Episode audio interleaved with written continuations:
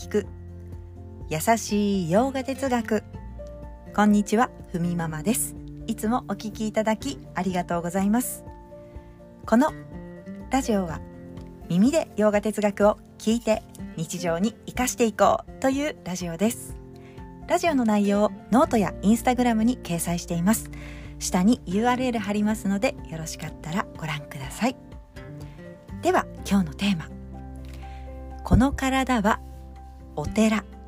というテーマでお話ししたいと思います。よくインドでは自分の体を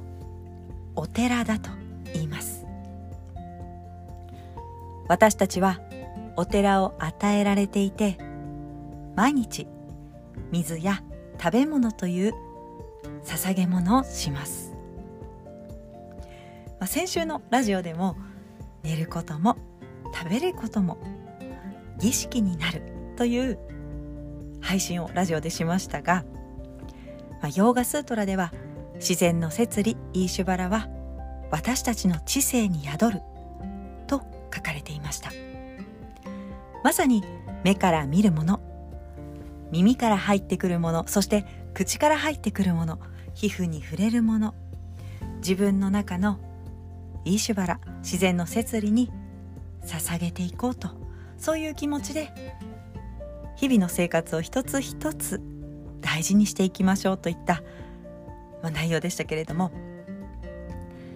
まあ、お寺があるから私たちはこの物理的な世界でいろんな経験を積んでいくことができますが、まあ、その行いもそしてここから放っていく行いですよね。そして結果が返されたものも全てお寺に奉納されたものです、まあ、そう考えて、まあ、もっともっと自分を大事にしてくださいということですが、まあ、これは私が感じたことですが瞑想中やアーサナ中に、まあ、時に集中が途切れることがあるんですよね。まあ、ふとあ終わったら何々しようかなとか思うことがありますが、まあ、ちょっとそうなった時自分の意識をあそうだ自分のこれは、まあ、体や心に捧げ物をしているといった風にね切り替えて思うと、まあ、アーサナ中の呼吸も、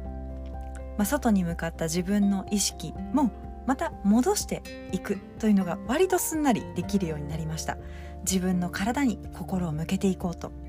まあ、そう思えると外に向かった意識というのがねスッと自分の方にまた向いてくると。それが心地よさにもつながりましたしまた自分自身の自信にもなることがありますよね、まあ、自分で自分をコントロールしているというふうに考えることができます、まあ、話を戻しますが私たちはこの物理的な世界で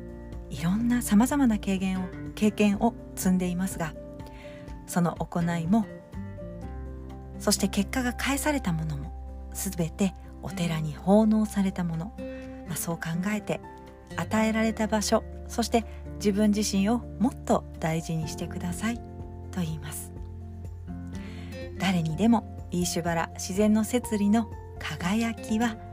あります。そこを理解してもっと自分に自信を持って大事に生きてくださいということをバガバットギータの10章でこの辺をさらに深めていきます。自然の摂理への理解がある。その心には独特の静けさや落ち着きがあります、まあ、一人一人こう人間の中には何かが欠けていることもあるし何かがあり余るということもあります、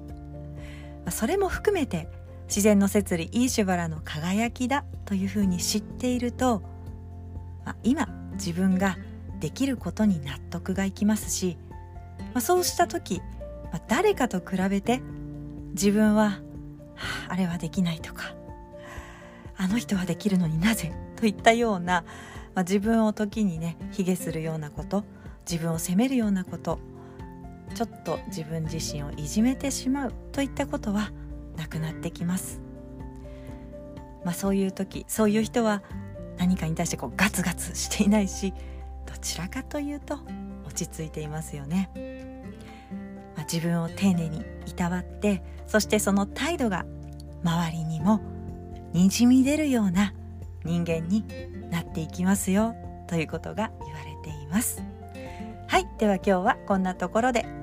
今日一日も皆様にとって素敵な一日になりますように。耳で聞く優しい洋画哲学ふみママラジオご清聴ありがとうございました。バイバーイ。